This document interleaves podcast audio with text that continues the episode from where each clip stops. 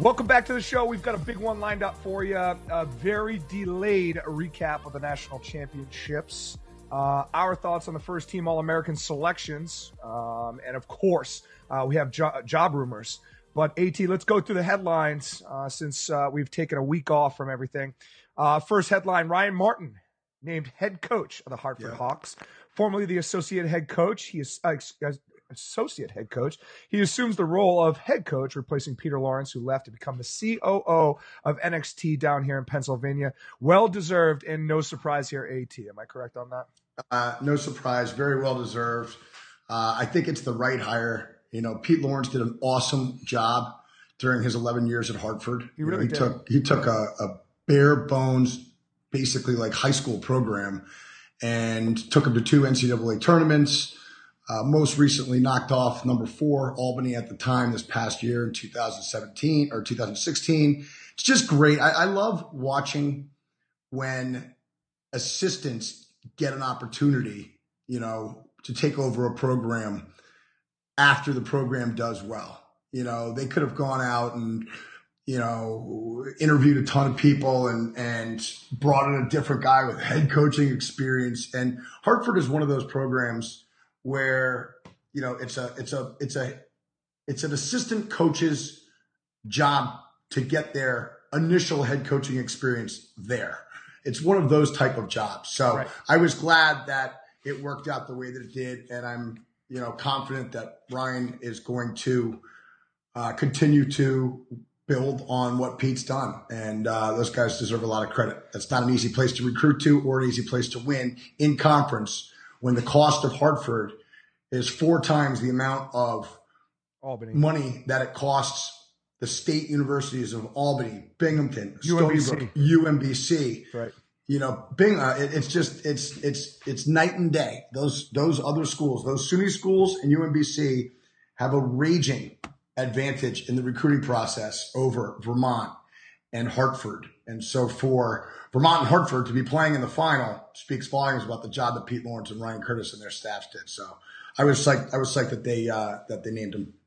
Absolutely. Saskatchewan Rush win the N L L championship with a score eleven to ten over the Buffalo Bandits. Jeff Cornwell nails the breakaway goal with twelve seconds left in regulation to secure the Rush's second consecutive world championship. Uh, in third in the headlines, Taylor Cummings and Dylan Molloy win the Tewaaraton trophies on yes. Friday night. No surprises on either end. Taylor wins her third in a row. Not sure if anyone, I mean, in the women's game, I, I feel like, you know, uh, Trainer, the girl from Syracuse, you know, she was just as, you know, powerful in the sport uh, as Taylor was. But I'm not so sure you're ever really going to get a three-peat ever again. Uh, but, of course, on the men's side, Dylan was the overwhelming favorite to win the award. Uh, Brown faithful must be pretty pumped about this one. AT, what do you think? Totally. This kid, we've covered it all year long. Right. You know, it was uh, – I, I thought it was a, a you know, a one-man race with Miles Jones way out in front going into the season. Then I thought it was Miles Jones and Connor Cannizzaro. Yeah. And then Dylan Molloy just continued to put up astronomical numbers. And he just pulled away from it as the other guys kind of fell off. Yeah. You know, Yale lost in the, the first round of the playoffs. Ben Reeves was a stud. He had a great year. But he wasn't going to, you know, he was, he was, he was good to be in the top five. That was, that was really good, yep. But he wasn't going to win the award. You know, Matt Landis is a defenseman, which makes it tough, but a defenseman that loses in the quarterfinals, that makes it tough as well. Yep. You know, uh, Michael Quinn, the stud defenseman from Yale, he got hurt and, you know, Miles Jones fell off. He, he had a terrible last game in the playoffs right. against Loyola. So right. this was a, this was a no-brainer for Dylan Molloy. And as a Brown alum, I couldn't be happier that we get a whole nother year of Dylan Molloy. Um, what a, what a talent. Before we go into the championship weekend recap, AT, I have a new game that we must play. Great. Uh, for all the people out there. Great. Um, we actually had a dry run at this and AT failed miserably. Uh, Fail. Thanks, dude. You're all right. Fail miserably.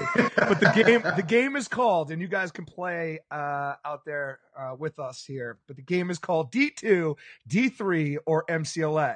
Uh, it's very, very simple. I name the school, and AT tells me whether it's a D two, D three, or M C L A program. So I'm going to give them ten schools, and here I'm going to add in a bonus AT. If you get it right, then you have the second opportunity to tell me tell me which state the school is in as Jeez. A bonus. Oh, yes. So here we go, AT. You got, you ready? You, yep. You're all stretched out here? Uh, yep. Here we go. Number one, Briarcliff College. Briarcliff College. Um, D three. M C L A. And it's already happening. Oh, no. Number two, Christopher Newport University. That's D three. Nice. Now for the bonus, can you guess what state? What was the name of it again? Christopher Newport University. This it, it would help. Maryland, Maryland. No, it's in Newport News, Virginia. AT. Oh, random. Yeah. That's where Michael Vick and yes, and uh, AI, AI, AI, and right. Ronald Curry, who was a two-sport first team U S A Today high school All-American in football and in point as a point guard and hoop.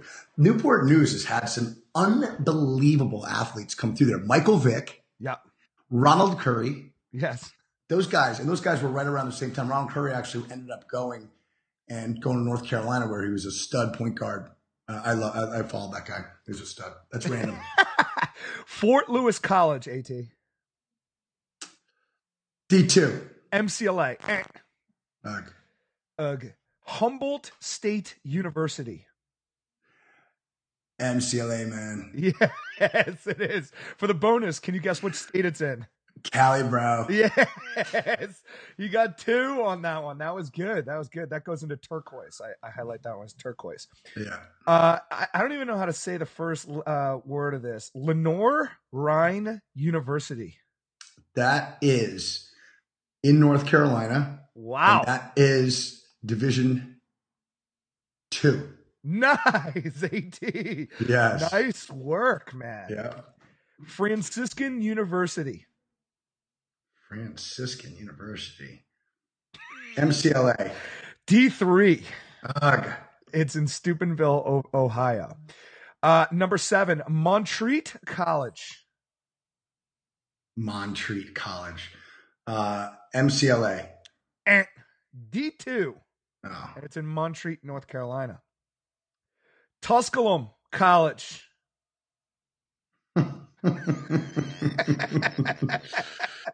uh, D three.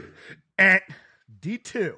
It's in Greenville, Tennessee. That sounds like the incest capital of the world.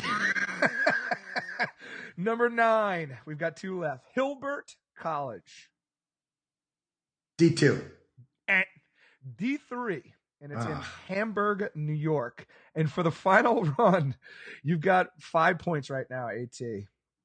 Five uh, five points for the final one. Grove City College. M C L A. Oh, he nails it. He yes. Nails it. Yes. And, and you, you get the bonus for uh, the extra point. What state is it in? What's the name of it again? Grove City College. I'll tell you what city it's in. Okay. Grove City. Thanks, dude. That's big help. um, no, you, you're typing it in. You're typing it I in. Am. You can't. You can't do that. You can't do that. I can hear you type. You can't type it in. It's in Pennsylvania. I'm only giving you one point for that. You just All looked right, it up. That's fair. I cheated. I cheated. You cheated. Not bad. I tried to cheat on, I tried to cheat on the other ones, but I couldn't. I couldn't find them. You couldn't, couldn't find them. No. Six out of twenty points. Six out of a total twenty points. Um, that was a tough round for you. Um, but um, when we come back, we'll have a full uh, national championship weekend recap. Great. First team All-Americans, and of course, we have the job numbers. Maximize your career.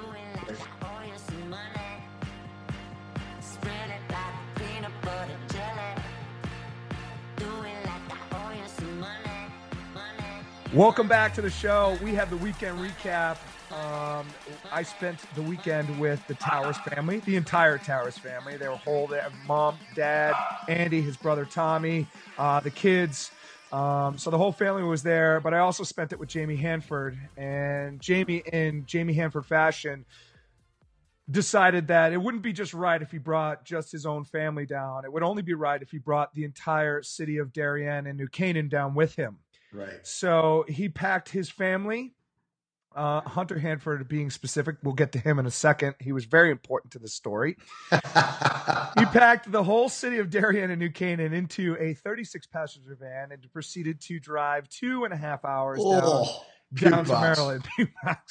So it wasn't within twenty minutes of the trip before Hunter Hanford decided to puke Oh in the God. back of the bus. And this is the reason why Andy Towers and family did not take that bus. Yes. They wanted no I knew, part. I knew it was coming. I, I knew it. He asked me, and I go, no way, dude.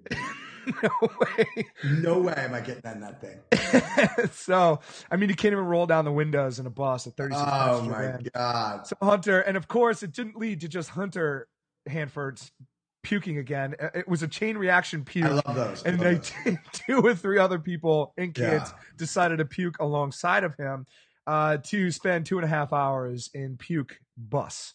Uh, but the oh. best, the best part of the whole story is once he gets down there, everyone sprints out of the bus for fresh, a breath of fresh air.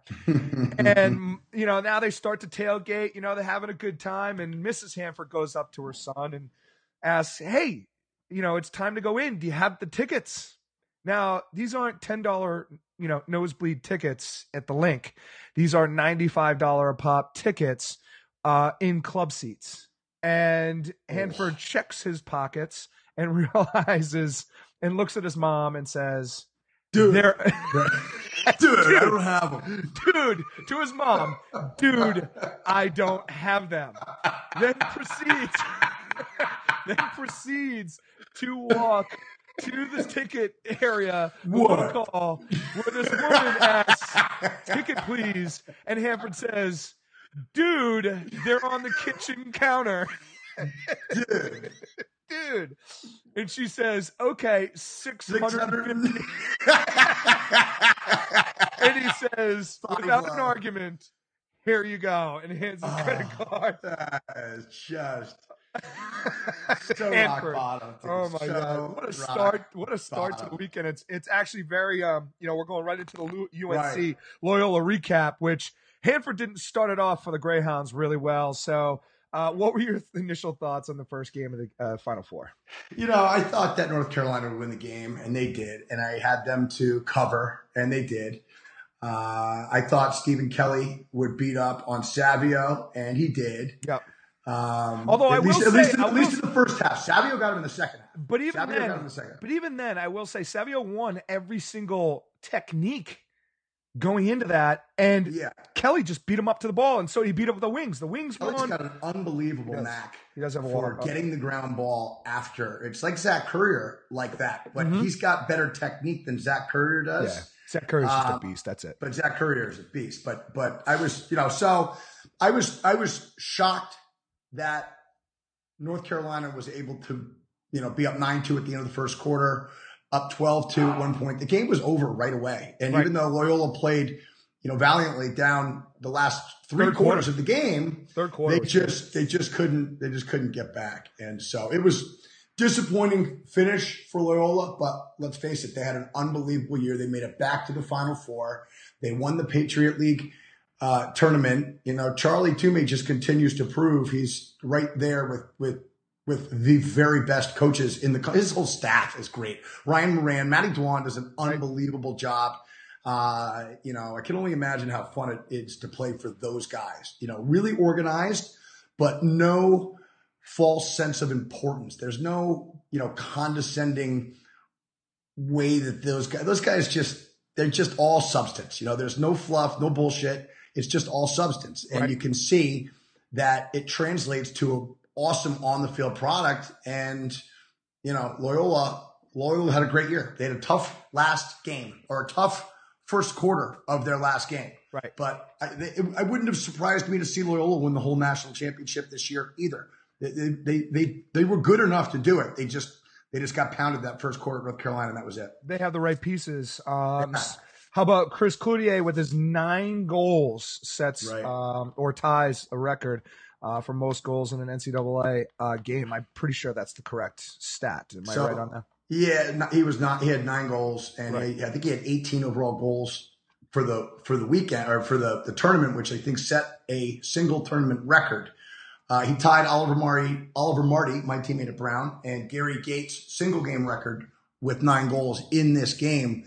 You know, it's it's funny. I spoke to Timmy Goldstein, who was nineteen eighty-seven National Player of the Year out of Cornell, Dennis's older brother, this week, and we were talking about me busting Chris Cloutier's balls on the show. Yep. You know, three weeks ago, and he had told me that there that that that was a something that was going on all the time. They were talking about that all the time. So it wasn't just me that sort of called them out as it relates to low statistical input for a starting left-handed attackman. Right. And, you know, if he's not going to give you anything on the ride, he's not going to give you anything off the ground, he better be shooting fifty percent. And so I called him out accordingly based on his numbers. I didn't like his numbers. He was you know, forty-four percent. Well, forty-four percent of his total goal output on the year came in the tournament alone. Listen, so it's it it, it was it it's was far, justified. It's not far off. No, it's with, not far with off. With that said, he, you know, he certainly showed up when it mattered most, like the best players too. They play their best in the biggest games, and he right. certainly only continued to play better and better and better down the stretch, and to the benefit of North Carolina, um, played his best game in, in the biggest moments, and they won the national championship, and he got M O P, and he deserved it. I mean, what a performance.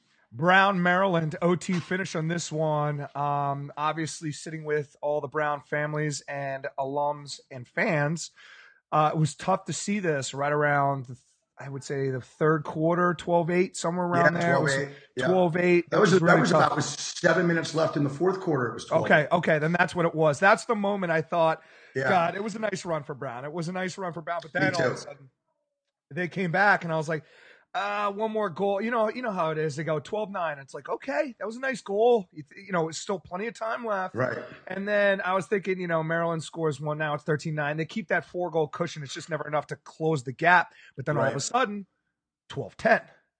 Then it was twelve eleven. And all of a sudden the place was going nuts. And what a way to finish the year for Brown.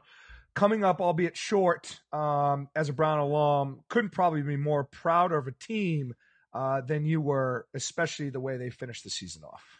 Yeah, this team goes down, I think, as the best Brown team in the history of the program. So I, I just think that when David Evans you coached, was, you coached the ninety-four team. Yeah, in the and Final so you Four have, with you Bresh. Have, yep, yep. When Pete Lasagna was the head coach, is now the head coach at Bates, and Bresh, my buddy Sam Jackson, and I both helped coach, uh, you know, the team with Bresh and Pete, and we rode. David Evans was a first-team All-American as a sophomore. He's absolute man-child beast, yep. uncoverable. Uncoverable. And we rode him on the offensive end, and we rode Jay Stalford and Bresh's scheme on the defensive end. And we ended up losing to Princeton. I think the final was ten seven in that, you know, that year, but we had beaten them in the regular season. That was their only loss of the year. We won the Ivy Championship. Uh, but I think this, I think this Brown team was better than that team. I think they just – were I think they were better at every position, um, you know, and uh, disappointing for sure to see them lose. But I honestly feel that if Dylan Molloy hadn't gotten hurt, I think Brown, I think Brown wants to win a national championship. I, I, I agree. I agree with you that. know, and and uh, but he did get hurt, and but he still played. I mean, what a ballsy performance by that kid! He had two dodging goals against a second-team All-American defenseman, Matt Dunn. Um, arguably but, first team. Arguably yeah, first arguably team. arguably first team. I think he should have been first team, frankly. I, but, I just do um, you know, they, Maryland wasn't going to slide to him. You know, they, they weren't going to slide to him. And I think that uh, Molloy did have some turnovers in that game that were very uncharacteristic of him and of them. You know, in the end, twenty-four turnovers for Brown is the difference in an overtime game when your opponent only has eleven. But the fact that they did rally back after being down twelve eight, I looked over at my wife. I go, if it gets to five, we're going to beat the traffic, right? And uh, and it never did get to five. And it went to overtime. And they well, they, they had the possession And, you know, it, it was kind of like a broken, weird scenario. I would have liked to see Brown call a timeout at that point. Uh, but you can't, it's easy for the crowd to second guess. But Lars, you know, never, remember, remember, Lars never calls a timeout. And that's what I love about Lars. He never calls a timeout off the, uh, off overtime. I, re- I know you remember in two thousand ten or eleven when we played Brown in O T, and we all thought that Brown was going to call, and our defense thought Brown was going to call a timeout, and Thomas Muldoon took advantage of a yeah. – it was like four on six. We had all of our guys in. Yes. We had four offensive guys, and Thomas Muldoon ran about ran around our guy and buried it in when we weren't expecting it. Um, and Torp, you know, that's, Torp, that, flip, Torp flipped out and ripped his grasses apart. Yes, he did. Do you did. remember? Yes. he, he I remember snapped. They were on the ground, they were because, all busted up, and the wire was all broken. Because he he also he also knew they weren't going to call a timeout. He's like, pick up your guys, pick up your guys, like get in, get in, get in. They're not right. calling timeout. And sure enough, uh, we got run by and it scored. Um, that sucked. But let's talk national championship, AT. Um, U M D. Maryland versus U N C, and maybe, and again, I'm you know I'm thirty-two years old, and I don't I, you know I I consider myself a lacrosse you know historian, I guess, um, but this may be the best national championship ever played. I agree, I, I agree with you. I just think that the way that it's set up with most of the lacrosse world. Seeing Maryland as the most complete team in the country, yep. them on the verge of erasing forty-five years of not winning the national championship, Carolina, twenty-five years, and hadn't been in a Final Four in a very, very long time, comes into the tournament unranked. A lot of people felt that Carolina didn't deserve to be in the tournament. I thought they did deserve to be in the tournament. Um, you know, but but it's just an incredible backstory with Joe Bresci.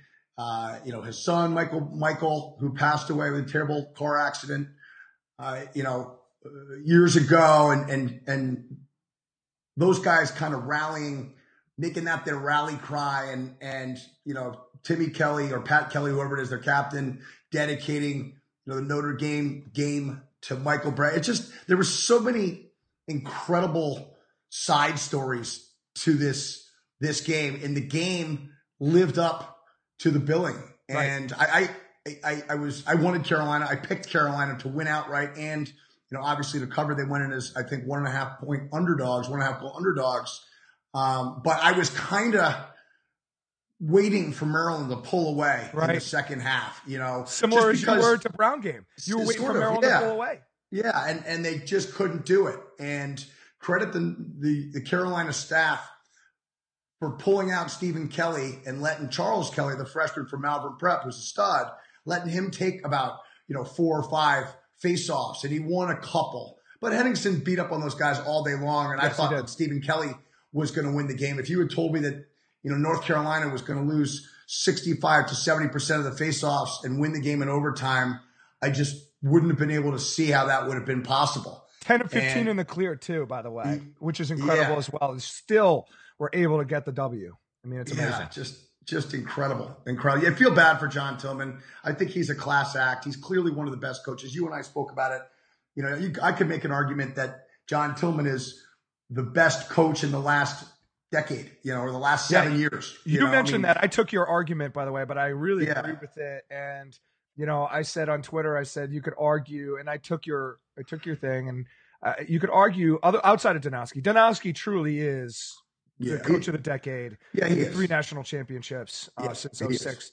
But if uh, the closest runner-up has to be, if not, you could argue uh, that Tillman is the coach of the decade, given his performance the day he stepped into Maryland. Um, but incredible, and certainly for me and my experience with the national championship, we were at a Billy and I, Billy McKinney and I were at a bar. We decided not to go to the national championship. We went to the Final Four, obviously, and. You know, we were there, and we were going to leave to go to a different bar. I love because bars. I, do, go I just, I just love them yeah. because this bar was a little like, you know, it's a nice bar, you know, and I, I didn't think that they would ever play the commentary over the speakers, or at least I thought they were going to turn the T V up. You know what I mean? Yeah. This this stud bartender, Owen, thanks a lot, buddy. I appreciate it. he he puts the entire game on the entire restaurant. That's the best. And people were like. Not really paying attention, but they were. And not one person, there were so many questions the whole game long. People at the bar, people behind the bar being like, "Why? What just happened?" Especially at the end when uh, Goldstock hit whomever it was, retaliation. What a which, terrible uh, call that uh, was. You know what? I thought it was take them both out. It was a take them both out. Or don't, they never or saw the, the whistle. First part. They never, they never saw the first. All they did was see him talking about, it was a bad play. Why, why even do that? You had the ball, Luke. Right? I mean, right. There's no need to come back. He had he the snapped. ball. He, he did. He snapped. Yeah. And yeah. my thing was, is the people in the bar were like, "Oh my God, like, I don't understand." And I was like, that's probably, I don't think there's any other situation in any other sport that works the same way than that situation happens. So now Maryland, so U N C had the ball. They, everyone in the bar was like, "Oh my God, this is great. They're going to win it with, you know, four, you know, four or five seconds left, you know, whatever it is." And that happens. And now Maryland gets the ball. And they didn't understand that, one, when you keep possession, you get the ball the next quarter. Man up still, because they were right. like, "Oh, they're going to try to shoot with four seconds. I'm like, no, they won't. They're just going to let it roll, and they're going to keep possession. They're going to have a fifty-six second man up in the next. So people didn't understand that scenario, but they're like, "Oh, my God, I don't think that there's another situation in sports as worse a scenario that you could have drawn up for U N C starting in overtime." Yeah, that was that was awful. I just I just didn't like that they made the call. I just think that they they either should have got taken them both out or buried it. It's three seconds left. It didn't change the. It, it almost did, but almost it, it was it, to, to me. It was just you just don't make that call. And then I think the other one that I didn't like is the one that gave Carolina the man up. At that was pretty bad too. That, you know, I mean, I, he cross-checked him in the face. Listen, just just make it a, a loose ball push and give Carolina the ball. You can't so, do it when he's in the front, so, though. He yeah. fell on his back. I mean, yeah. It was really, it was tough. Listen, I, like everyone wants to complain over Twitter about the reffing and how they blew it. Listen, I, I really think that for the most part, as we all know, the refs swallowed their whistles all weekend. They didn't call yeah. a damn thing all weekend. In fact, I think it was the Brown-Maryland game when the flag went down. Um, in the third quarter, and we looked at each other and was like, when was the last, and it was, it wasn't even, it was, um, it was a little kid, thirteen year old was like, "When was the last penalty?" Right. And I thought to myself, I'm like, I looked at you and I said, that's a great question. When yeah. was the last penalty? It, there wasn't anything called, and they missed a couple big calls. They missed the trip on Lars Kempen. There's no, the, the, that, there's, was that was bad. And that could have led to a goal. Yeah. So that was a bad, but listen, it, ultimately, you know, you only see like three or four bad calls over three games. Yeah, that's pretty damn good. They, they did a great job. Yeah, that's know? pretty damn good. And, and, and, and we all see it because it's like the national championship and they haven't called a damn thing all game. And so that's what they, excuse me, that's what they call. Uh, I'm not, I'm not, I mean, uh, I think, uh, you know, one, one of the things that was very good to see was the class in the demeanor of all of the coaches right. there this week. There was no whining. No. There was none of that stuff. Bresci had every right, in my opinion, to lose his mind right. at that call at the end of the game. And he was colorful, but not a jerk, you know, yep. not a, not a baby. Right. And, you know, Tillman is, is always under control. Right. And Charlie's right. always under control. Lars is animated, um, and Bresch is animated. Right. But no, no, no crybabies. You right. know, there were no babies on the sidelines this Final Four, and it was great to what? see. And it was great for the game, and the game lived up to the billing. And you know, if that's how people outside the sport see our sport, they saw two classy coaches, you know, handle a very, very nerve-wracking environment uh, really smoothly. Well, if you look at it too, and not to say Donowski's a very demeanor, like very calm and demeanor guy, but you look at the four teams in the Final Four, only one national championship between all four teams. Right. Not not for the schools themselves, for the coaches. Right. So you can figure that these coaches are like, "God, I'm so lucky to be here." Like anything that happens, it's like, you know, high five and a chest bump. It, w it was a good right. run, you know. So, but you can imagine, you know, the Bill Tierney's, the Descos, uh, you know, like even you, the Dave Cottles who have been there to Final Fours so many times. Right. Um, that, you know, and not to say that they would bitch and whine. What I'm just saying is that it would be a lot more aggressive in terms of, you know, getting on the refs. But these guys, they're searching for their first. And Toomey is searching for his second to finally put him in with another six or seven coaches all-time N C double A, more right. than one winner. I mean, right. these guys are humble as humble. Uh, they are just happy to be there. And like you just said, and Eamon said too, uh, McEnany at the end was, you know, no one, this was probably the greatest game in our sports history in terms of putting us back on the map. Uh, if it wasn't already on the map, just to say to the average people, like I was in the bar and people were just going nuts. By the fourth quarter, people were on their feet cheering. Like that's so this sweet. O T was like, oh, like people, every shot it was like, oh, and people never like asking me questions, have no idea what lacrosse is. It was just a beautiful thing to see. Uh, it was a lot of fun for us. But, um, you know, we're going to get back. We're going to take a nice little break here. We're going to get back. We'll talk about first-team All-Americans. A T and I will tear them up.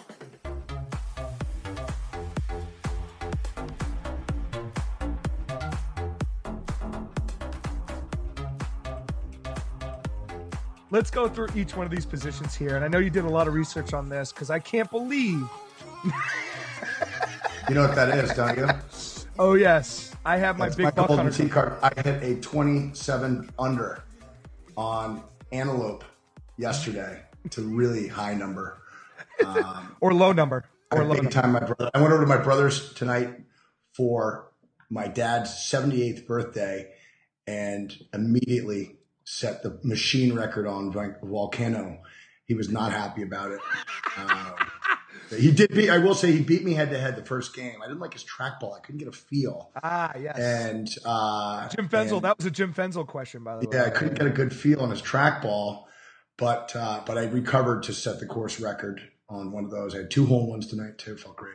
Um, it did. Uh, I do have one. I think my card is at your house. I believe so. It my might card, be. Yeah. You had a hole. You had a hole in one on my machine that yeah, plays first. Over sometimes. That's right. That's right. And yeah. uh, it's right next to uh, Jamesy's and Ty Ty's card. Uh, yes. My card's hanging there. Uh, but let's go through this AT attackman. First yeah. team attack.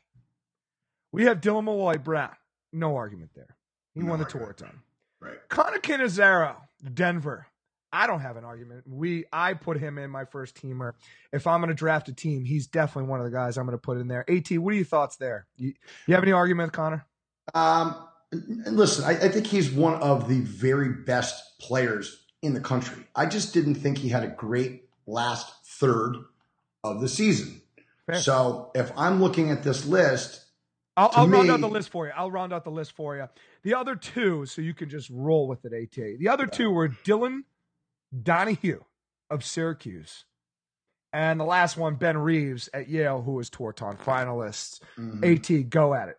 So I, I kind of just looked at this list and I thought, who did I agree with and who did I disagree with? To me, Pat Spencer was the second best offensive one hundred percent player in the country. So one hundred percent To me, Pat Spencer got absolutely screwed. I don't, I don't agree with Dylan Donahue being a first-team All-American I, I this don't year. Either. And while Connor Cannizzaro, I like him better as a player than I do some of these other guys, I just don't think he played his best during the last third of the season, which is the most important part of the season. And that's when Pat Spencer seemed to play better than everybody else. Correct. So I, to me, Pat Spencer got screwed. He should have been first-team All-American as a freshman, ahead of Dylan Donahue. And frankly, uh, after the tournament was all over, I would have taken Connor Cannizzaro out and would have put Matt Rambo in. And I was not an advocate for Matt Rambo halfway through the season. You always have been. Yeah. You've always been adamant that he's, you know, one of the very, very best players. And I didn't think so based on his numbers. But after watching him play in the Final Four, I I feel he's a first-team All-American. To me, it should have been Dylan Molloy and Ben Reeves and Pat Spencer. And if you're going to name a fourth guy, it, it should have been Matt Rambo. That's what I think. For me, it would have been Molloy, Cannizzaro, Rambo, Spencer, not in that order, not in any particular order. Yeah. Uh, as as good of a year as Ben Reeves has had, he's definitely a second team. Without argument, he's a second team All-American. First team All-American. I mean, by the time the Tewaaraton finalists, let's put it in perspective, by the time the Tewaaraton trophy was going to be handed out, Ben Reeves was lucky to get a ticket to go there. I mean, that's how I felt. Yeah. You know, he was but, so but far he, away. He, I saw him play live, and and I was really impressed with him. Really? I mean, he okay. is a beast, and, and he does it all. You know, but you look at these two, look at the first teamers and the second teamers. The only one that makes a real difference is Dylan Molloy. There's nobody on the, because the second team All-American attackmen are, are every bit as good as the first team. All, I mean, listen, it might even be better. Pat Spencer, Matt Rambo, Ryan Brown, and Matt Kavanaugh, right? Versus that's, Connor Cannizzaro. Yeah, Dylan, I mean, great. It's, look, that's a great really, call. The only difference really is Dylan Molloy. I have Dylan Molloy as clearly yeah. the best guy, but then I have Pat Spencer as the next best guy. Yeah, number two. And he was on second team, so I was disappointed. Uh, I was disappointed, but it's a fresh piece freshman, and that's the way it works out sometimes.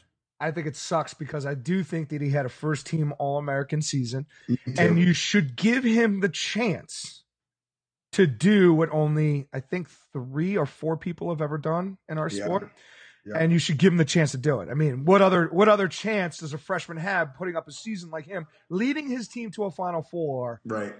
You got to give them the benefit of the doubt. The other thing that people don't understand about these All-Americans is that when they come out, they've already been decided three weeks prior to when they come out. Right. So none of the Rambo actually helps Cannizzaro and right. hurts Spencer. Hurts it Rambo. Hurt Rambo. I, I don't even think it should have hurt Spencer, to be honest. He was a Patriot League Player of the Year, Rookie of the Year. I mean, Quint Kesnick said it best. Why shouldn't he be in at least the top twenty-five? Uh, you know, for the Tewaaraton. It makes right. perfect sense. Right. Dylan Donovan. I thought he was, the, I thought he was the second best player in the country this season. I agree. I, I thought Rambo was probably the third, but of course I'm a Rambo fan, so you can't yeah. really – I'm biased. Let's move yeah. to the midfield. Yeah. Well, first off, let me ask you a question, AT. As a first-team All-American yourself, mm-hmm. are you that upset that four attackmen are named first-teamers? I, I think it trivializes it. I really do. So I, you're, I pers- you're, you're anti – so you're in the Ricky Beardsley – Uh, yes, camp I am. Where, where he said, "We're proud to be A A when they're only named ten." There, listen, there, T H E I R, T H E I R. Listen, it's it's he's dead on. I mean, he's yes, dead yes. on. And you're going to tell me, and, and we'll talk about this a little bit, but I just don't like four attackmen, five midfielders. Listen, you only get three. Okay, who's out there, right? If you're naming three, it's Dylan Molloy, it's Ben Reeves, and it's Connor Cannizzaro. Those are the three out of right, this if you're going to do it, yes. If you're if, if you're going to name three of them, right? Right, right. And you go in this group, and Sergio Perkovic does not to be you no know, there's what? no ways. What? He should be H M. He shouldn't be yes, first team. It's so true, right? He listen, and he's played some unbelievable games during his time at Notre Dame. He's hit some unbelievable shots. Yes, but his numbers aren't there, and he didn't have he didn't have close to a first team All American season. He had Correct. an H M season. That's what he had. At best, and it was third. At best, it was but, third, but, it, but it wasn't. Well, if they're if they're naming six midfielders, maybe it is third. But what's the difference between each? I mean, it's That's a so joke. True. It's a joke. Make it mean something. You know, go three attacker, four middies at the most. But I, but I would five? also say I would also argue though that four attack in today's game, I'm not so upset about four attack, especially when it's close. But five, if it's close. But Sergio Perkovic was not even close. Five, Five you know, Deeper Class, definitely. Brian Cole, definitely. Miles Jones, definitely. Zach, Zach Miller, Miller. Definitely. definitely. Right? Sergio Perkovic, no. It, it looks like they shimmy. Like his his font on the U S I L A like, is smaller than the rest. It feels like they shimmied him in at the last second. It's like, nah, let's just shimmy him right in there. How the hell did he make first-team All-American? Like, right. I love the kid. I think he's got a lot of great skills. He's going to be a great no, but Notre pro. Dame had a great year. Yes. Overall. But it wasn't because I mean, of Sergio. Lost, they didn't have a good playoff, but they, you know, they they were, you know, between one and four pretty much the entire season. So I do understand that if their team was ranked that high and they regard him as their best midfielder, I understand the push. I'm just saying, looking at it, he didn't have a first-team All-American no. season. No way. Not compared. But you can't even say a push because compared to the other guys who got second team and third team, played better than Sergio. But even then, the four guys above him, Miles, Class, Cole, Miller, they were first-team All-Americans. Right. And I'd argue that even Brian Cole, as, as good as he is, may not have been a first-team All-American. I, I would argue that. But he had a longer season. But again, these these voting come out. I had Sergio Salcido in their head. I, the as did I. I had the same thing. But these these these voting come out. three Like, it's already done. Yeah. My issue is that they they – They bring a debate on themselves by issuing it four to three to four weeks after they've all, all the voting's been done. And that pisses me off because everyone's like watching the tournament. all the, you know, two hundred forty thousand people watching, you know, Albany Qs and, you know, one hundred eighty-eight thousand people on T V watching these guys play. And then all of a sudden you see them and they're like, wow, that kid's incredible. And he's not first team All-American. Who are the other guys?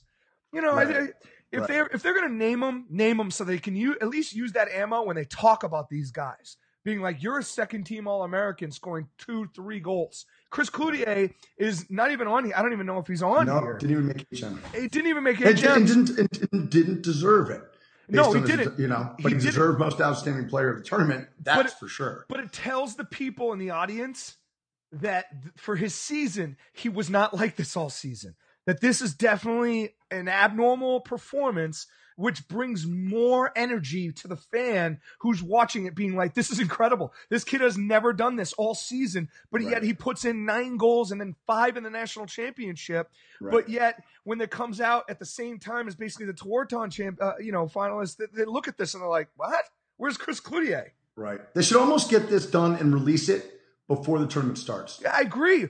Or within you know? at least the first round, at least the, after the first round, I'm okay with after the first round. You got, you know, M A C championships and, you know, whatever. True. Yeah. So I'm okay with that, but this late, it's weird. But do you have any other comments on the midfielders? You got Miles Jones, Deamer Class, Brian Cole. No, I, I liked, I, I liked all of the other guys. I just didn't think Sergio Perkovic uh, had a first team All-American season. I didn't, I didn't either. Uh, I, I absolutely thought Larkin Kemp did from Brown. Um, I also oh, moving on to long stick midfield. Okay, yeah. so yep. moving on. No, that's all right. Uh, Keep going. You know, to, to me, um, Wilgerall should have. Wilgerall got screwed here.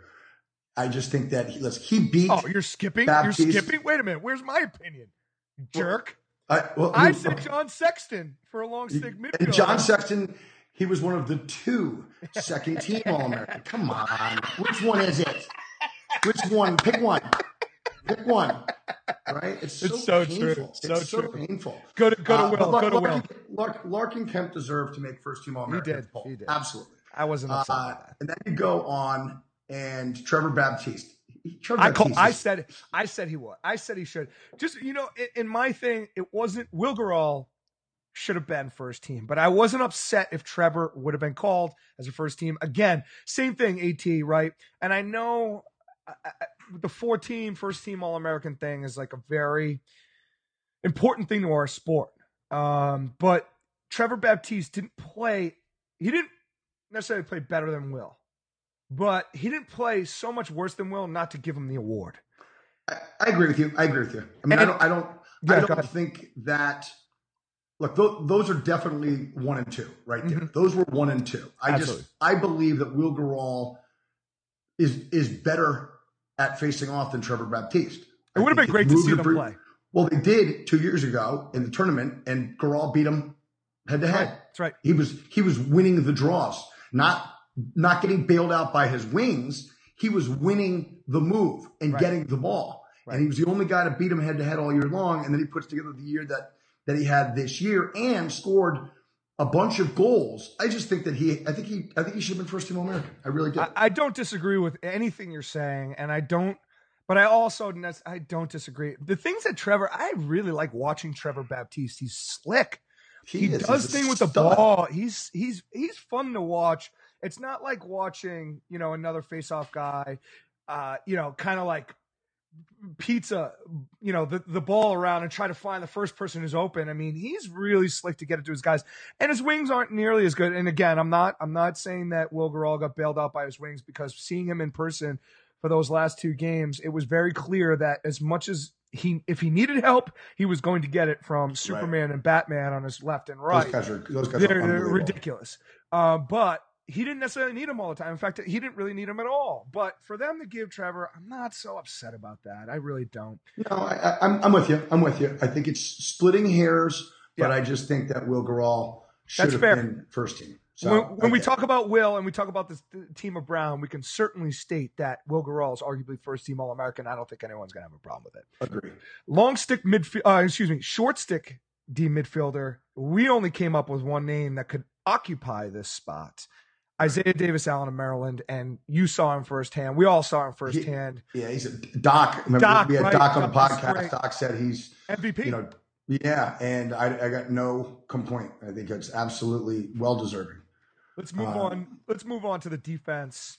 Unless you had anything else to say about it. No, I don't. But I have something to say about the defense. I know it's, you do. It's I a do. no-brainer that Matt Landis and Michael Quinn make first team. Yes. Right? Yes, Christopher everyone. Durf no, no doubt. He's not a first-team All-American. No, he's not. He's not. He's not. And, you know, but he's got the king yep. pushing for him. And, you know, Denver, again, was one of the top three, four teams in the country all season long. But they're Correct. an offensive team. They're not Correct. a defensive team. Correct. And they ride the success of Trevor Baptiste, the schemes of Matt Brown, and they've got some – and they're the best shooting team in the country, in my opinion, yeah. right?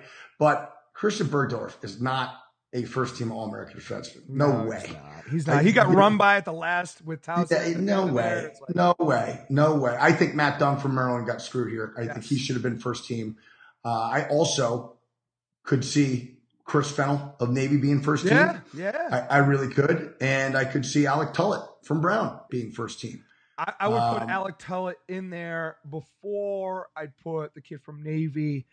Uh, I would put Matt Dunn in four places above. I mean, Matt Dunn is a special player. He's yeah. he he's very, very good. My thing is here, look at this. This is the one position they only have three guys in. Right. And this is the only position if, if they're going to shimmy another guy in with smaller font than Sergio Berkovic. Suspect. It would be Christian Bergdorf. So but at least give Matt Dunn the award. Right. Matt Dunn deserves it. I mean, and it was, I do. Right. It. If they're going to put Bergdorf in there, put, you better put Matt put Dunn Matt in there Dunn. too then. You have to. Right. Have then to. we whine less. I, uh, I don't think. I just, yeah, go yeah, ahead. Go ahead. I, I just, on the All-American stuff, I just, I can't stand how there's so many players. Go. There's sixteen. Go. Okay. Open Listen, up. You look at look at second. You look at the second team. All right. You've got four attackmen, four middies, two long sticks. Pick one. Two face-off guys. Incredible. So now it dilutes it. It makes it look bad. Wall is not even really second team. He's in a tie with Ben Williams. What He's is that? two A and two B. So they're two really t- they're really tied for third team. That's really what they that's, are. That's you're right. Okay? That's exactly right. what they are. So there are no second team All-Americans. It makes my it makes it's like my, golf.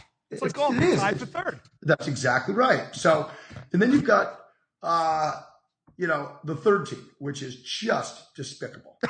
Okay, you've got twenty-two kids. How many can you play at once? That are, that AT, are third team All-American. The field. How many can you play? Four attackmen, three midfielders, random. Right. Right. Two long sticks again that are actually tied for fifth team All-American. Fifteen. You've got one face-off guy. You've got six defensemen. So that's third team and fourth team, right? And check this, R D. You've got four short stick D middies. I couldn't name four short stick D middies in the country after Isaiah Davis Allen and Jake Mathai from Carolina. Those are the only two that I knew. No, you knew right? the, uh, the the hyphenator. I knew, I knew the seventy-five, yeah, the seventy-five for Brown, Yazo Scaparetto. He was my favorite parent. He looked like somebody's dad playing for Brown. My favorite parent playing number, today. Right. It was like, it was, dude, that guy was such a beast, man. But four short stick D-middies, awkward, weird, dilutes the whole thing. Uh, you know, some shocking things. I thought that, you know, Stephen Pontrello only making H M. To me, he he would have been in the argument for first team, but at the very worst, a second team. And I had him ahead of Matt Cavanaugh. I mean, Matt Cavanaugh's been an unbelievable player at Notre Dame for a long time. Yeah. But second team with the year that he had versus the year that Pontrello had? Come on. Pontrello well, deserves it more. He does. Well, he does. Here's, here's the thing. I, I do have a disagreement with you in terms of there has to be a slight Like, look, if you've got two guys that are so close, and yes, I don't disagree with you. Pontrello had a better season towards the end, especially, you know, he had a longer season too than Cavanaugh. But how much better was Pontrello's season than Cavanaugh? And from that standpoint, I do think, and this is, and I know you are big on it's this year, you prove it this year, or you don't. Right. Me, I'm a little bit more, listen, if it's under, if you're that not that much, your four years comes into play. That That's how I feel, or or your past your past play comes into play. All right, so Ryan, listen. Okay, go ahead, go ahead. Go no, ahead. no, and that, and that was my point. My point is, is it, between a guy like Pontrello and Cavanaugh, I do think that when you look at the offense and you look at, you know, Notre Dame, where is your the ball going every single time? It's not going to Sergio. It's not. It's going to Kavanaugh, and that kid provides a lot. It's like kind of like looking at a kid like Jamie Coffin and Ari Sussman that we were able to coach or play with, and yeah. and you're still, even though Ari might not have at the end of the year had the, you're still going to go with them every time, and you're going to put it in his stick every single time. And and for me, and for me, that's enough to make sure that I'm going to put him on the list. Unlike Brian Cook and that whole scenario, I'm going to put him on the list. Right, right. And get him, and get him the awards that he deserves. And so, yes, I do agree that to this year Pontrello had a better year than Kavanaugh, but I don't agree in which Pontrello deserved maybe a higher award this year, just because I think that when you look at it, it's so close that you got to look at past experience to put the award. That's all. That's all I have. That's all. I, look, Pontrello was forty-nine and twenty-one, seventy points in eighteen games, and North Carolina wins the national championship. Okay. Then you've got Matt Kavanaugh. They, he's, he goes twenty-one and twenty-nine for fifty points in fifteen games. How many did okay? how, how many did Pontrello play? twenty-one. He had forty-nine goals. No, no, no, no, no. How many games did Pontrello play? Sorry, eighteen. So three more games. Three more games, and he had twenty more points. But he had forty-nine goals. Matt Kavanaugh's a starting defenseman. He only had twenty-one goals. I mean, starting attackman. Yeah, starting attackman. He he was three points a game, or about, you know, a little over three points a game. Points, not goals. Points. Yeah. I, I just I just think if you're an attackman, yeah. you you know if if you want to give him second team All American, he should have forty-five goals and twenty-nine assists. Right. Right. Then then I'm not saying a word. And yeah. he's scored some incredibly big goals, just like Perkovic. But but he's not scoring five goals a game, and that's what you got to be if you're going to be a first-team All-American, or you're going to be, you know, in that. And I just – I don't know. I just I, – I, I would have wanted to see more point production, um, and you don't evaluate every performance just on points, but I just felt like, um, you know, again. So moving on. So I, I had a I, – I was disappointed that Steve Pontrello didn't get more than H M. Makes to me, sense. He should, to, to me, he should have been a, a second-teamer. I, I could have seen that ahead of Matt Kavanaugh. Um, and I, I, I don't mean to pick on Notre Dame, but I just didn't like their offense, and I didn't think that they shot the ball well. We said it all year long. They didn't. They're not disciplined shooters. You know, they're not. They don't. They don't make their opportunities count. That's the difference between them and Denver. It's the reason why they didn't make the Final Four. It is. It's exa- It is the reason. We said it all year long. It's going to come back to haunt them. Yeah, and it did. I thought that Casey Reese, the midfielder from Navy, I would have liked to seen him make more. Yep. Uh, I thought he, I thought he played his best against the best competition, so I could have seen him in there. Certainly ahead of Sergio Perkovic for sure. Yep. Uh, and then the other one I liked was there wasn't was, too many people that you couldn't see over Sergio. No, honestly, I'm sorry, but I just yeah. didn't. I just didn't. I'm not a believer in in. his body of work this season. Sure. Uh, Michael Taggs is one that he didn't play well in the national championship. He had a bad game, but to me, he's one of the best players out there. And he's, you know, I think, I think you're looking at a guy that stands a very, very good chance of being a first team All-American midfielder next year, Tagliaferri. Yep. yep. Um, and then disappointed two guys. I was disappointed. Tyler White, the goalie from Towson, didn't make H M, didn't make anything. Yeah, that that baffles me. And then the other one, obviously, well, maybe not obviously, but but I was shocked that Foster Huggins from Loyola didn't make anything. That's uh, insane. I, I, yeah, he he shut down Ryan Brown. He was their number one stopper. You know what's disappointing is Loyola only had two All-Americans. How much of a joke is that? Loyola only had two, two All-Americans. One of them right? was not even placed correctly. Right. So Pat Spencer makes second team instead of first. And then the only other All-American they had was Brian Sherlock, the midfielder. He's great. He's great. He's great. Yeah. But but so they go to the Final Four and they Foster only have two Huggins. All-Americans. Foster Huggins should have been All-American. Foster Huggins not. should have been a, he should have been a teamer. I agree. I think talk, I, I could have seen Foster Huggins as a they second gave, or third team. Yeah, they only I mean, he's, he's a second team All-American. That's what he should have been. Six guys on thirteen. You look at Foster Huggins. He's he's one of the best, you know, one of the best eight defensemen in the country. No question. I agree. Uh, when we come back, it's what you guys have all been waiting for. It's Sunday Night Job Rumors, and there will, there will be f- positions filled by Monday and Tuesday. We'll be right back.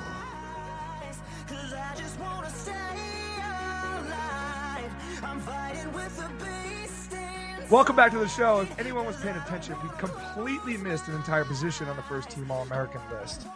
So people should be immediately talking about that and saying, you guys are the biggest tools on the planet. We missed goalie position, but to our defense, we had this unanimous, didn't matter. Uh, and he proved himself when the voting was over. He proved himself as first team All-American. Jack Kelly was named uh, from Brown. He was named first team. Obviously, Andy, I don't think you have a problem with that. No, listen, he, he should have been the first team All-American goalie. Correct. And Bernlohr should have been the second team. Those I agree guys with that. Were phenomenal. You know, Bernlohr actually outplayed Jack Kelly in the first half of the Brown game. This, I agree with you know, that. The Final Four, he did. And uh, but Jack Kelly absolutely slammed the door in the second half with about three or four point-blank saves in the third quarter to keep the game relatively close. To me, Jack Kelly was probably the third best player in the country behind Dylan Molloy and behind Pat Spencer. Yeah. The next guy, in my opinion, would have been Jack Kelly. So I was just really happy that he made first team. Bernlohr Ward second team. I thought that that was absolutely Correct. Right. And then, of course, there's two goalies somehow and the third team. But to me, Blaze Reardon should have been the only third team All-American goalie. Shane Doss had a good year. Don't get me wrong. I, I, I think he definitely was an All-American. He was great. He was I great just all think year. Blaze Reardon, with the exception of one game, you know, he, he played terribly against Hartford, that one that one game. And other than that, um, it happens. You know, it happens. And especially at that position, it happens. But yeah. It didn't happen to Jack Kelly all year long, but that's why he's first team All-American. No, right? yeah. I mean, it, did, it really didn't actually happen for Bernlohr either. I mean, I know there were a lot of goals scored in the semis and uh, in the finals, but in, in reality, I mean, Bernlohr definitely. I thought Bernlohr played great. I, th- I, mean, I, think, I really I, did. I, I did too. I did too. Uh, but let's get to what everyone wants to talk about, which is the job rumors. Now, if you haven't heard this already, at the top of the show, we talked about Hartford. Ryan Martin named head coach. So that ends one of the seven openings. We have six openings left. Binghamton, I've got absolutely nothing, A T, on Binghamton. Now, I'm not even curious. I'm not. I'm not. I'm not. I'm not even curious. But here's the thing. Here's what I'm actually curious. All right. Lemoyne wins a D two national championship. Lemoyne out of Syracuse, New York. Yeah. And I'm curious because I know Dan Sheehan has definitely either thrown his resume or has gotten calls from Division One coaches. I uh, excuse me, Division One athletic departments. Now, my thing is, is does Dan Sheehan try himself in Division One? Now, you're at the top of the world in Division Two. You are winning national championship, and it's fifth. I think it's his fifth. I'm not sure. I know it's the uh, the program's fifth. I'm not sure if it's his fifth. It could be his fifth. My thing is, is do you give yourself a try at a school like Binghamton? Or does a school like Lemoyne have more pull than a school Division One scholarships in state than Binghamton? That's my question. And if you were Dan Sheehan, I think and, Lemoyne beats Binghamton. Well, maybe. I mean, the way they play, though, is so slow. And so not, I, I don't necessarily think that, actually. But my thing is, is if you think you're that like that strong as a program, how easy would it be to get the kids from Lemoyne that you just you know, maybe the five or six studs to transfer immediately with a lot of money into Big T- Binghamton? Does that change the program? Does that immediately start a culture at the program and in relationships and ties to the program that put Binghamton on the map? I only throw that out there because I did hear Dan Sheehan's name and a bunch of other schools and, you know, all that kind of stuff. And he deserves it. I mean, Jesus, he's done a great job at Lemoyne. I just thought that, and I threw it out to you. I don't know what you think about that. If you think I, that's I, you know what? I think that, I don't think it's, you know, I, I, I see your head's at, but it's so, it's so, I think there's such a difference between D one and D two. Listen, I, I do agree. You know, that. Listen, Bing, Binghamton's playing Stony Brook and Albany right. and Syracuse. They're not playing Mount Olive in Mercyhurst. We just had D two, Saint D three, M C L A I game. Even, I mean, just, they're not right. I mean, you've got you've got. It's just not even. Cl- it's not even close. So, so you know, I just think that even though Binghamton hasn't been that successful lately, I just think that there's a major difference between a Division One roster and a Division Two roster. But does he take that challenge? I, no one, I don't think anyone disagrees with you, and I don't even think he does. My question is, do you take on that challenge? I don't know how old he is. He's, he's just not, he's not young. For every job, every time. That's true. Let's move to the next one, though. Jacksonville, I've got three names for you. Okay. I've got three names for you. I've got Mister Galloway. Yep. At Providence. I heard he has the offer. I, I, the heard, offers, I heard the offers in his hand. I heard he turned it down. Well, he may have. He may Cause, have. Because we're, we're dumb and lazy, and we didn't get the podcast out soon enough. Because we probably would have made a brutally bad decision. But Galloway is in on the mix. Secondly, this is the guy who I think that everyone's all going to be pumped about. I heard Casey Powell's in the mix for this head coaching job, which doesn't. They should. They should even hire a coach. They should just. They should start a lacrosse team and, and start with those two guys. The best goalie in the world and arguably the best player ever. Yeah. That'd be a good start. Well, you know what's funny is uh, when these rumors came around and Casey Powell obviously declared himself as wanting to play collegiate lacrosse, or excuse me, coach collegiate lacrosse. He already he already played collegiate lacrosse, lacrosse, and he did a pretty damn good job. It was easy. He tried that. Right? He and he tried. found out it was he easy. Tried. He tried. uh, and so, you know what's funny? One of our buddies made a comment and was like, ah, I can't believe it. He should hire John Grant Junior as assistant. And I thought to myself, at a school like Jacksonville, that might be the smartest hire you could ever pick in the history of any lower major school, if you want to consider Jacksonville a major school. Because guess what? John Grant Junior is going to be like, oh, hey, I got a few guys that can play, eh? Right. And he, they're going to they're gonna come and play for me, eh? And it is what it is, and they would win games really fast. Right. Uh, but eighteen fifteen, seventeen fourteen. Yeah, right, right, right. Be like Robert Morris was a few years ago. It's true, yes, with Bear. With uh, Bear. Yes, absolutely. Um, and it was run and gun. And so, you know, obviously they've uh, they've definitely – I know they've reached out to the Brown staff. I know that the Brown staff turned it down. But that's stay what, away that's, from them. Yeah, stay away from them. Uh, yeah. But another name that I think makes sense is uh, the Bernhardt from Rutgers. And I think it's a great look. Obviously, he would immediately – if he took the job and he got offered the job, he would immediately hire his brother, I would assume, and that would be ultimate smart, because you got a guy who's, both of them are legit. They're legit players. They've got experience in the college game. Both of them uh, coached at Maryland. Uh, both of them played at Maryland. Yeah. The little brother's a stud. The kid, oh, the little, little he's going to Maryland there. too. He's going to Maryland. Awesome.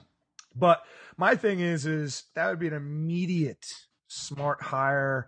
Uh, so I think that Jacksonville, if you look at it, Jacksonville's doing a damn good job considering their situation. Um, with the people that we've heard in the circle for the right. job. I, I actually do. And I think that the smartest, listen, you can't lose by hiring Casey Powell. He has zero experience in the Division One level. He has zero experience running a program, zero experience recruiting, zero experience in all of that. But one of the biggest things he can bring is something called excitement.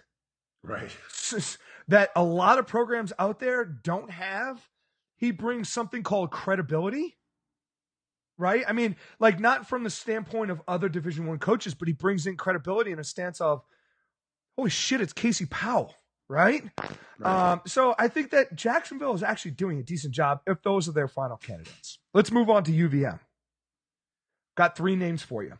Stephen Brundage, Marquette. No.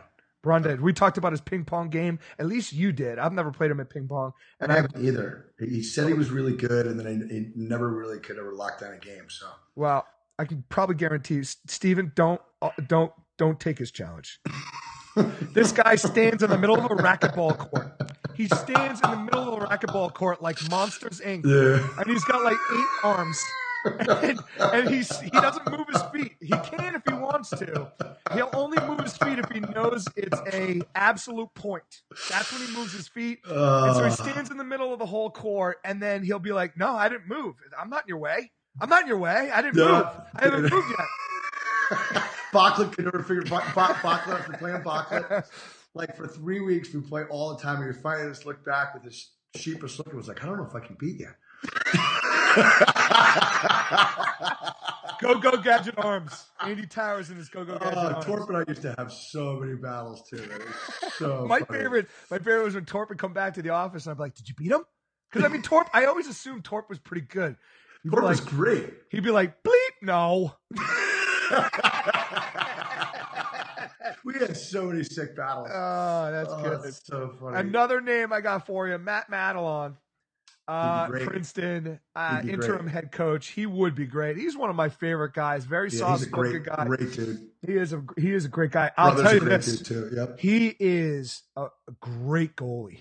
Oh my God, he was a backup goalie forever in the M L L for God knows how long. And I'll tell yep. you right now, he was an incredible goalie. For people who don't understand, Matt Matalon, awesome, awesome goalie. Uh, and the last one I got for you is Leighton Gleason from Albany. Uh, he's in the mix at U V M, looking to get himself uh, into a head job, which, hey, listen, if anything, all of these guys and all the guys that we mentioned, if anything, they're looking for a pay raise. I mean, listen, you've got a resume on your Gleason. You've taken teams as far as you have uh, as a part of a staff with Scotty Marr uh, to the tournament at a school like Albany. You've got a resume uh, and you should use it. You should get experience. You should get into those interviews and see, see how far it takes you. If it gets you an offer and you still don't want it, well, guess what? You probably got paid at the school you're currently with. Right. So, uh, Dead on. Dead so on. That's what we got for U V M. Go ahead. Little Mike Kruger, huh? I, I, Listen, I want to see Mike Kruger get that opportunity. I think Mike I, Kruger would be great. I know, but here's the thing. I think one of the issues, and, and nothing against Kruger at all, but I think one of the issues with U V M and a lot of other schools like U V M, they don't have any other spring sport. And so they're looking to bring, bring in a quote-unquote big splash. Uh, in a school like U V M to say, hey, we're just going to continue the same trend, because ultimately – listen, I'm not saying Kruger would continue, quote unquote, the same trend. I, I think he would enhance what Ryan Curtis has already done at that program. My thing is, is that for the alums and everyone else, you're not creating that excitement factor hiring like a Casey Powell.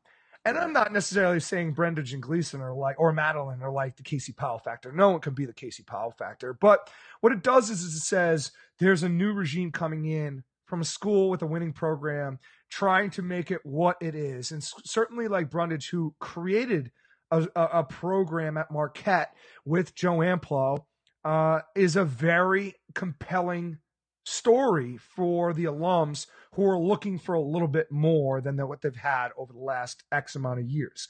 Yeah. Again, I'm not dissing Ryan Curtis and anything he's done, excuse me, but it, it is what it is. I mean, your record speaks for itself and you're on an uptick. If you're on an uptick, hire the next uptick coach. I and, agree.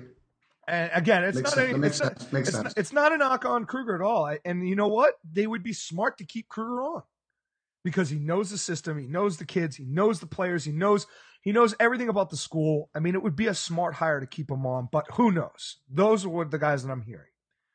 Let's go to U M B C, and I'm doing this in terms of what I think would be uh, the most high-profile jobs. So you're uh, building to a crescendo. Yes, yes, a I lot am. Like they do on no Little Einsteins. No like they used to do on Little Little Einsteins. I love that. U M B C, I would think we only have three more job openings: U M B C, Princeton, and U V A. Yeah. U M B C, I've heard the last week they did a lot of damage on interviews, whether that be phone or in person. But I've got four names for you. Okay. I've got Bobby Benson from Johns Hopkins. He'd be great.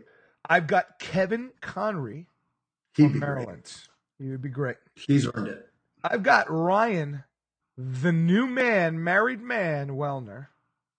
He'd be great, too. He would be. And last but not least, I've got Kip, Country Club, Kip Turner. Wow, I love yes. Kip Country Club. He's yes. one of my favorite. Kip is one of the best guys. I'm going to release this on air. Uh, Kip's real name is Quentin. Yes. Quentin. That's good. Yes. So uh, it's Quentin. But anyway, uh, we've got Kip Turner, Wellner, Conry, and Benson. And I, I don't um, think they can go wrong. Those That's four really good candidates for that job, huh? And guess what, though? U M B C is a good job. It like, is. You're, if it's a good job, you're going to get great candidates. That's how I always feel. If it's yeah. a good job, you're going to get great candidates. If it's a great job, you're going to get an amazing candidate. If it's the best job, you're going to get all world. Bill Cheney. It's true. Right. It's right. true. Uh, so that's what I have for all the uh, – and in terms of the guys what I think have a heads up in this, I think Ken, Kevin Connery has the biggest heads up. The one thing I, I, I worry about Kevin Connery uh, – not not for him. Who gives a shit about what he, – he's he's sitting on a Final Four, another national championship run. Um, what I think is is that if U M B C really wants any one of these guys, they've got to pony up big money. They've also got to like open up in terms of admissions. And not that U M B C has that difficult admissions process, but they've got to open up on facilities. That's a big deal. I know they did a great job in refurbishing that whole locker room area on the other opposite side, but they've literally got a press box that no one's been in for the last two and a half years because it's been condemned. I mean, they've I love got that place though. It's got A C in there. It does. Well, yeah, but you can't see anything because it's so high up. So you have to sit in the cooker down on the field. The field turf's been there for, I don't know, twenty-five thousand years. Um, so they need some like revamp. And, and if they're going to prove from Bobby Benson, who's coming from the only Division One sport in his entire school, Kevin Connery, who just went to a national championship, Ryan Wellner, who's from the Naval Academy, and they get whatever they want, albeit under government standards uh, at any time, but right. They certainly pay out very, very well. And Kip Turner, who's sitting on a gold mine, who's been with uh, Lawrence Tiffany for how many years now? I mean, at least as long as I've been with you at Dartmouth. I mean, right. Probably back in oh eight, nine, probably. I don't know, somewhere around there. I mean, yeah. He's been there for a long time, so you got to prove that you can bring in those guys both on a facility standpoint, monetary standpoint, scholarship standpoint. You're going to give all these guys the same thing. If not, you can't give these guys the same thing you have at their current spot. They're not going to do it. They would never do it. So that would be my thing. I've got Princeton rumors, and I've got five names. So, so before you go on. Oh, yeah, sorry. Who do you think gets it? It's a great. I think call. It's Kevin. Con- I think Kevin Connery's the one that the, the one that they'll. I offer. just not. I'm not sure Kevin Connery takes it.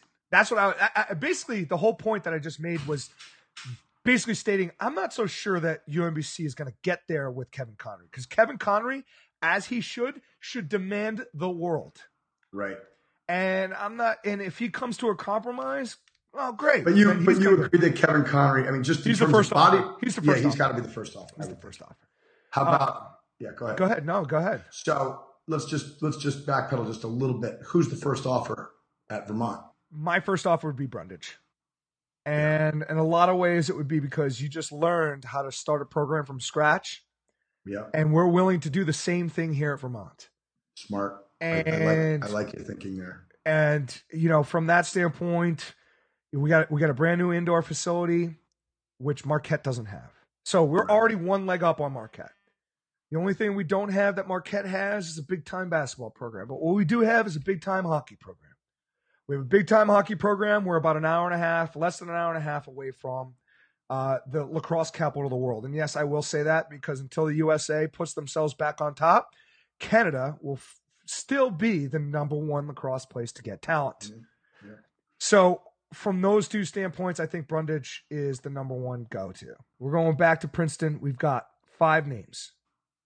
Mike Daly, mm-hmm. head coach at Tufts, which, to be honest, he's been on the list of almost every Ivy League opening ever since he started at Tufts, winning national championships. Yeah. His salary at Tufts must be one point five million dollars. Good for him. Yeah, right. Good I, for him. Exactly. The next name, Joe Amplo at Marquette. Mm-hmm. And a school like Princeton could absolutely lure a guy like Joe Amplo. Third name, Ryan Pohle from B U. Mm-hmm. And his experience at Yale, again, during that whole deal and where they're winning Ivy League championship, Ivy League championship, that is a big deal. On top of the fact, he's proven that at a school like B U, he can win. He can yeah. win. And it's impressive what he's done in such a short time as, again, Amplo. Uh, fourth name, Sean Nadelin. We've been saying, at least I've been saying Sean Nadelin's name this whole time. Mm-hmm. And Sean mm-hmm. Nadelin, uh, the one thing that kind of bothers me about Sean Nadelin, and certainly doesn't make me feel comfortable that he's going to take the job, is that Sean Nadelin went into the Baltimore Sun, and I mentioned this in our last podcast or a couple podcasts ago. He went into the Baltimore Sun and literally did a three-page article on why he was going to stay. one more name for you, okay. Kevin Cassis. And uh-huh. that's that's not a surprising name, because no. one, Kevin Cassis is known to have an agent, and he's if if that's the case, he's the smartest guy in all of college lacrosse. And I say that because all these guys have contracts, most of them, especially the newer contracts that have come out, that prevent them from actively searching for quote-unquote better jobs. Mm-hmm. Um, and so from having an agent, I mean, that will put you in the mix because the agent can call anyone at any time. It doesn't really matter.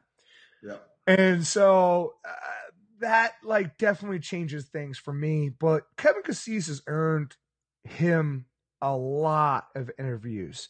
He's done a great job at Lehigh. I remember as a Dartmouth player, we went down to uh, to Haverford School, and we played Lehigh down there.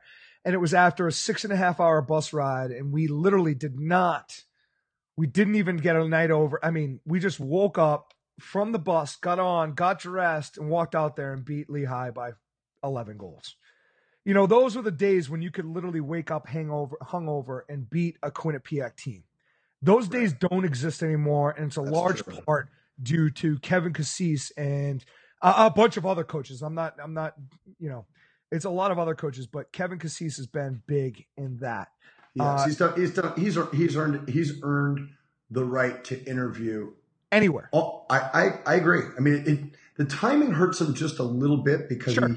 You know, had it been two years ago when they beat Maryland and they, you know, had some other beat Carolina down at Carolina, you know, he would almost be a no-brainer. Right. Um, so the timing isn't ideal for him, but I agree with you one hundred percent. I think he's uh, done a great job, and he's earned the right to be, you know, in the conversation as the next coach anywhere. Let's go to the uh, crescendo of the whole thing. Yes, Jay. Yes. I got three candidates for you, but I also have three sub candidates because there's not yep. a lot of rumors. I think there's a lot of info going one way yep. the whole time, but I'm going to give my three non-rumors, guys that I think that U V A should have talked to if they haven't already. Is my three, three guys are Toomey, Sowell, and Tillman. Those are my three guys. I do not know if they've contacted them. I do not know if they should contact. Well, I do think that they should contact him. Mm-hmm. My thing is, is Charlie Toomey has proven he's won a national championship, brought his team again five years later back to a Final Four. Uh-huh. What a stud! Sowell has brought Navy back out from where Richie Meade put them, and then you know went down, and then now Ricky Sowell's back into the national tournament, mm-hmm. into the quarterfinals, and then you got Tillman. But I also think, you know, I mean, Tillman, we just talked about being potentially the coach of the decade. I think that Tillman is at one of the most powerful institutions when you talk about lacrosse, scholarship money, location, like everything. I mean, you know, Syracuse is, you know, people like, oh, upstate, you know, blah, blah, blah. They got all that connection, but it's a mm-hmm. public university. You go down to Maryland, and all of a sudden they're giving dollar amounts to these kids who are studs, and they're paying literally everyone in that squad is paying less than ten grand a year to go to college for four straight years. Right. Um, so I think that that's a powerful place to be, but let's get to the guys who are truly where I've heard the rumors in the mix. You've got your boy, Lars Tiffany. Mm-hmm. The second one is Andy Shea at Yale. Mm-hmm. But I've heard nothing more than one name this whole time, which is Kevin Corrigan. Now, we I talked on L S N, and they wanted to talk about Dom and his departure, and I would say this, and I said this on L S N. I said, anyone who has a job opening or doesn't have a job opening should be giving Dom a call just to say, hey, what's up? Right. Uh, just because he is who he is. And if he had any interest in, you know what I mean? If you're wavering at whatever, it doesn't matter. You just need to be educated on the sport. You're going to call Dom Starja. Right. But my thing with this is, you know, you got Shea, you got Lars. Corrigan, Kevin Corrigan has the only name. I mean, listen, his dad He's was getting a job. He's going to take the job. That's what's going to happen.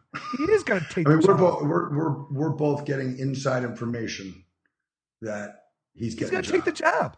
And he's the thing is, the it, it, it yeah. puts the puts the pecking order, just so everyone understands. He has to take the it. pecking order out there. You and I can argue about one, two, three, four, five. But as as as bad as it sounds, it's n- Notre Dame is not in the top five. No, no in lacrosse, it's not. And I know they, and that actually proves that they've done a great job at Notre Dame. That's what I think. Yeah, they think, they have done, they have done an yes. awesome job. They just haven't they haven't won the final game, you know. And and they've been close, but they've they've really taken Notre Dame and made them an elite program, and they are. Um, but I there's no question that they're not Virginia. No, you know, and and and. You're, you can get kids at Virginia that you're not going to get at Notre Dame. I just you're you're you're right there. It's not one of the top four teams right. or four schools that can basically make a call last minute and say, "Hey, Ryan, why don't you not go to that school and come down here to Charlottesville?" Right, and you're going to say, "You know what, Coach? I thought I wanted to go to your school, but I'm going to Charlottesville." It's true. It's so absolutely many, true. So many sundresses. I mean, that's that's what the, so many sundresses right. in good weather. I mean, that's right. that's your problem. That's your problem in men's lacrosse. Right. Uh, so, like, for everyone that says like Notre Dame's a top five in our sport, a top five school, this move from Kevin Corrigan proves that it is not. I agree. And at his age too. Now, I think that the one drawback to Kevin Corrigan going to U V A is his age. And I don't disagree with that. I think, what is he, fifty-seven? Probably. And, you know, you look at, you know, a recruiting class right now, twenty nineteen. By the time they're seniors, it's twenty twenty-three.